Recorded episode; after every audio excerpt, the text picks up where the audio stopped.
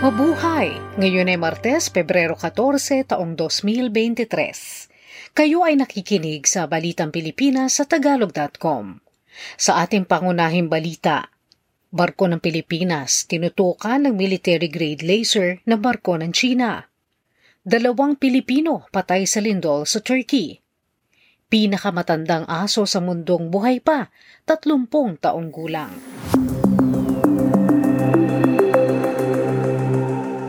Inakusahan ng Philippine Coast Guard o PCG ang barko ng Chinese Coast Guard ng direktang pagtutok sa isa sa kanilang sasakyang pandagat ng military-grade laser.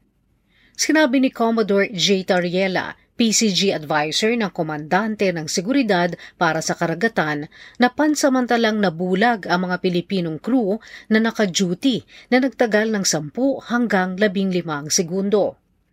Gayunman sinabi ni Tariela na hindi nila alam kung magkakaroon ito ng pangmatagalang epekto sa kalusugan. Nagsasagawa ng rotation at resupply mission ng Philippine Navy sa Ayungin Shoal sa West Philippine Sea nang ang barko ng China Coast Guard na may boat number 5205 ay nagpailaw ng berdeng ilaw ng dalawang beses sa BRP Malapascua dahilan para pansamantalang mawala ng paningin ang mga naka-duty sa bridge o ang pinakasentro ng pamamahala ng barko. Sinundan ito ng mapanganib na pagmamaniobra ng sasakyan ng Chinese Coast Guard sa malapit na distansyang nasa isandaan at limampung yarda mula sa starboard quarter ng sasakyang pandagat ng Pilipinas. Hindi ito ang kauna-unahang pagkakataon na tinutukan ng laser beam ng China ang isang barko ng Pilipinas ayon kay Tariela. Noong Hunyo ng isang taon, ang panghilang sasakyang pandagat ng PCG na BRP Habagat na nasa 10 nautical miles sa hilaga ng Panata Island na inookupahan ng Pilipinas ay tinutukan din ng sasakyang pandagat ng People's Liberation Army Navy ng searchlight ng 20 minuto at pinailaw ang kulay asul na ilaw na may blinker. Sa bridge ng tugboat na pansamantalang ikinabulag din at ikinati ng balat ng mga crew na naka-duty.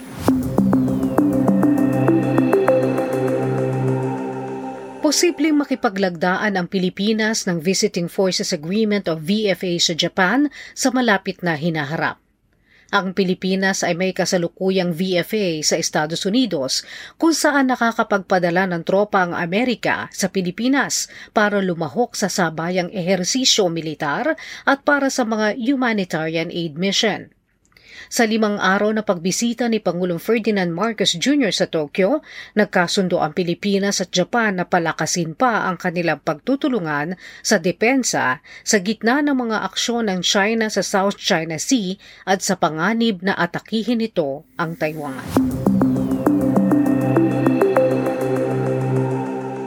Dalawang Pilipino ang nasawi sa malakas na lindol na 7.8 magnitude sa Turkey noong Pebrero 6. Isa naman sa Pilipinong naunang napaulat na nawawala sa Antakya ang nakita na. Sinabi ng Philippine Embassy sa Ankara na ang dalawang nasawi ay mula sa probinsya ng Hatay. Nailikas na ng embahada ang 64 na pamilyang Pilipino na dinala sa Ankara.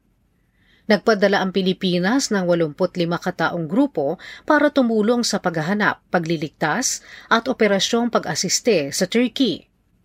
Mahigit sa 36,000 katao na ang naitalang nasawi at libo-libo ang nasugatan sa lindol na tumama sa Turkey at Syria isang linggo na ang nakararaan. Inaresto na ng mga otoridad sa Turkey ang ilang property developers na sinisi sa pagbaksak ng mga gusali.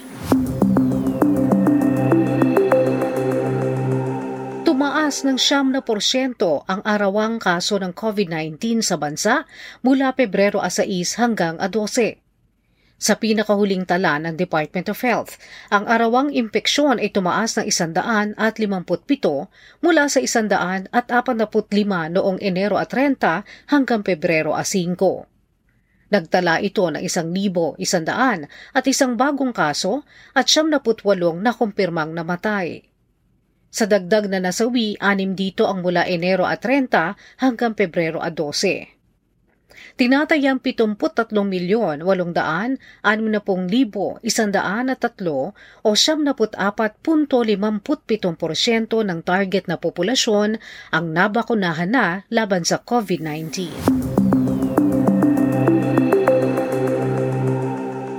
Isang lumubog na sasakyang pandagat na panghila ng bapor ang lumikha ng 300 metro kwadradong pagkalat ng langis sa Subukin Port sa Batangas. Ayon sa Philippine Coast Guard o PCG Marine Environmental Protection Group Batangas, na-monitor nila ang tinatayang 30 hanggang 40 litro ng patse-patseng langi sa baybaying dagat. Ang panghilang sasakyang pandagat ay bahagyang lumubog noong Miyerkules, Pebrero 8 dahil sa malakas na alon. Nakaligtas naman ang lahat ng miyembro ng crew ng panghilang sasakyang pandagat.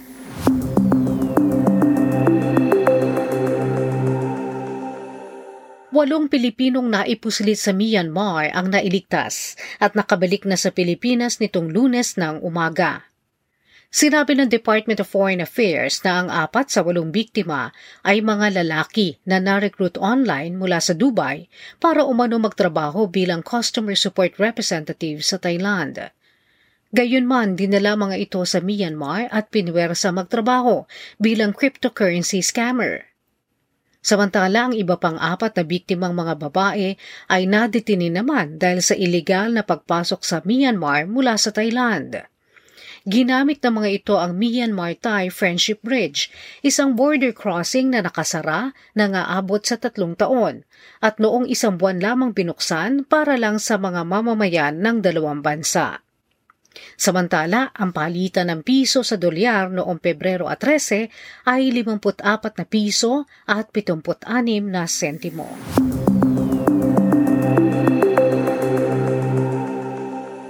Sa trending na balita online, Mula sa pagiging beauty queen, isa ng opisyal ng militar ang 23 taong gulang na dalagang humawak ng titulo bilang Eco Angel Warrior nang lumahok sa Miss Earth Philippines noong taong 2020.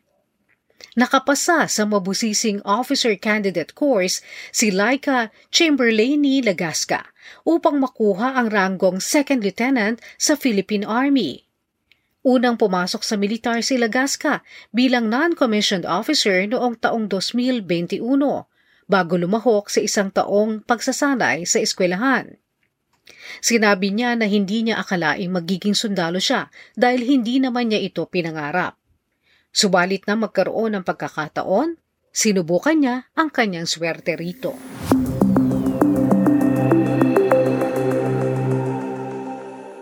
Sa balita sa palakasan, Magalang na tinanggihan ng world number 3 pole vaulter na si Ernest John E.J. Obiena ang alok na tulong pinansyal ng kanya mga tagahanga sa harap ng hindi niya paglahok sa Asian Indoor Athletics Championships sa Kazakhstan noong Pebrero 10 hanggang 12. Sinabi ni Obiena na dobleng pagsawsaw ang kanyang gagawin dahil bayad na ng buwis ng taong bayan ang kanyang paglahok sa mga kompetisyon. Hindi nga lamang nabayaran agad ito ng pamahalaan sa loob ng isang taon. Sinabi rin ni Obiena na nagkaproblema ang pagdadala ng kanyang mga poste dahil walang airline na papunta sa Astana, Kazakhstan ang makapagdala ng mga ito. Nawala ang tsansa ni Obiena na mawasak ang sarili niyang continental indoor record na 5.73 metro dahil sa hindi niya paglaho.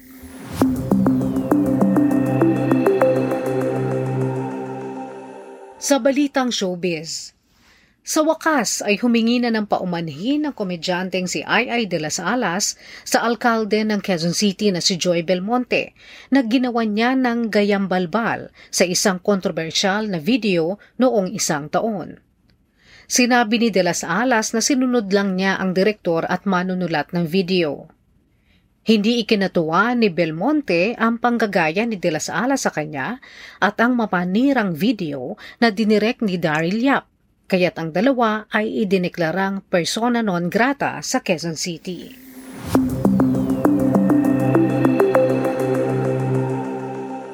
Sa balitang kakaiba, Ang pinakamatandang aso sa buong mundo ay isang tatlumpung taong gulang na purebred Raffairo mula sa Portugal. Ang gwardyang aso na si Bobby ay kinilala ng Guinness World Records na pinakamatandang aso noong Pebrero 1. Nasira niya ang record na dating hawak ni Bluey, isang Australian cattle dog na namatay noong taong 1939 sa edad na 29 na taon at 5 buwan. Muntik pang hindi nabuhay si Bobby nang siya ay tuta pa lamang noong 1992 dahil masyadong marami ng hayop ang pamilya Costa, dinala ng ama ang mga kapatid nito sa ibang lugar. Subalit naiwan si Bobby dahil naitago ito sa nakapaligid na kahoy dahil kakulay nito ang kahoy. Nang makita ang tuta ni Lionel Costa na noon ay walong taong gulang pa lamang, sikreto niyang inalagaan si Bobby. Sinabi ni Lionel na ang pagiging mahaba ng buhay ni Bobby ay dahil namumuhay ito ng mapayapa sa probinsya at sa pagkain nito ng pagkain ng tao na maraming karne at isda. Karamihan sa mga aso ng pamilya Costa ay nagtagal ang buhay. Ang nanay ni Bobby ay umabot ng labing walong taong gulang at ang isa pang aso nila ay umabot ng dalawamput dalawa.